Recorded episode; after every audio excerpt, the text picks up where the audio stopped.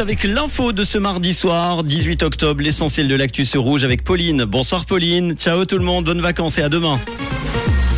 Bonsoir à tous. Lausanne dévoile son plan pour faire face au risque de pénurie d'énergie. L'OFSP estime que le nombre de cas de Covid non déclarés est élevé et du soleil au programme demain matin. Lausanne dévoile son plan pour faire face au risque de pénurie d'énergie. La première phase est en cours du côté de l'électricité. Il s'agit d'inciter à réduire sa consommation. La deuxième implique l'interdiction d'utiliser des appareils et des installations non essentielles. La troisième est celle du contingentement. Et la dernière phase consiste à couper le courant par quartier. Du côté du gaz, quatre niveaux s'appliquent également. Limiter la consommation, commuter des installations biocombustibles au gaz au mazout, augmenter les restrictions de consommation et enfin une phase de contingentement. L'OFSP estime que le nombre de cas de Covid non déclarés est élevé. Le nombre de cas réels n'est pas connu dans le pays et les chiffres dont dispose l'Office fédéral de la santé publique ne sont que partiels. La proportion élevée de tests positifs ainsi que les données du monitoring national des eaux usées indiquent donc qu'il y a un grand nombre de cas non recensés en Suisse.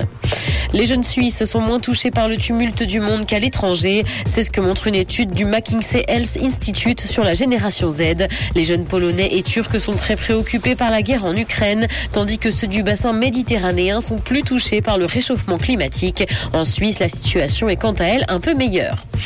Dans l'actualité internationale, justice en Autriche, six personnes sont jugées pour l'attentat de Vienne. Le procès du drame survenu le 2 novembre 2020 a débuté aujourd'hui. Quatre personnes étaient mortes et 23 autres avaient été blessées. L'auteur de l'attentat avait prêté allégeance à l'État islamique. Les familles des victimes espèrent pouvoir obtenir des réponses, même si l'absence de l'auteur du crime plane sur la salle d'audience. Les services de renseignement avaient eu connaissance de sa volonté de se procurer des armes.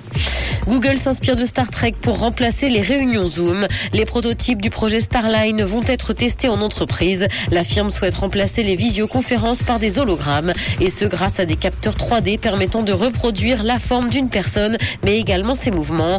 Aucune date de commercialisation de ce projet de Google officialisé l'an dernier n'a pour l'heure été donnée.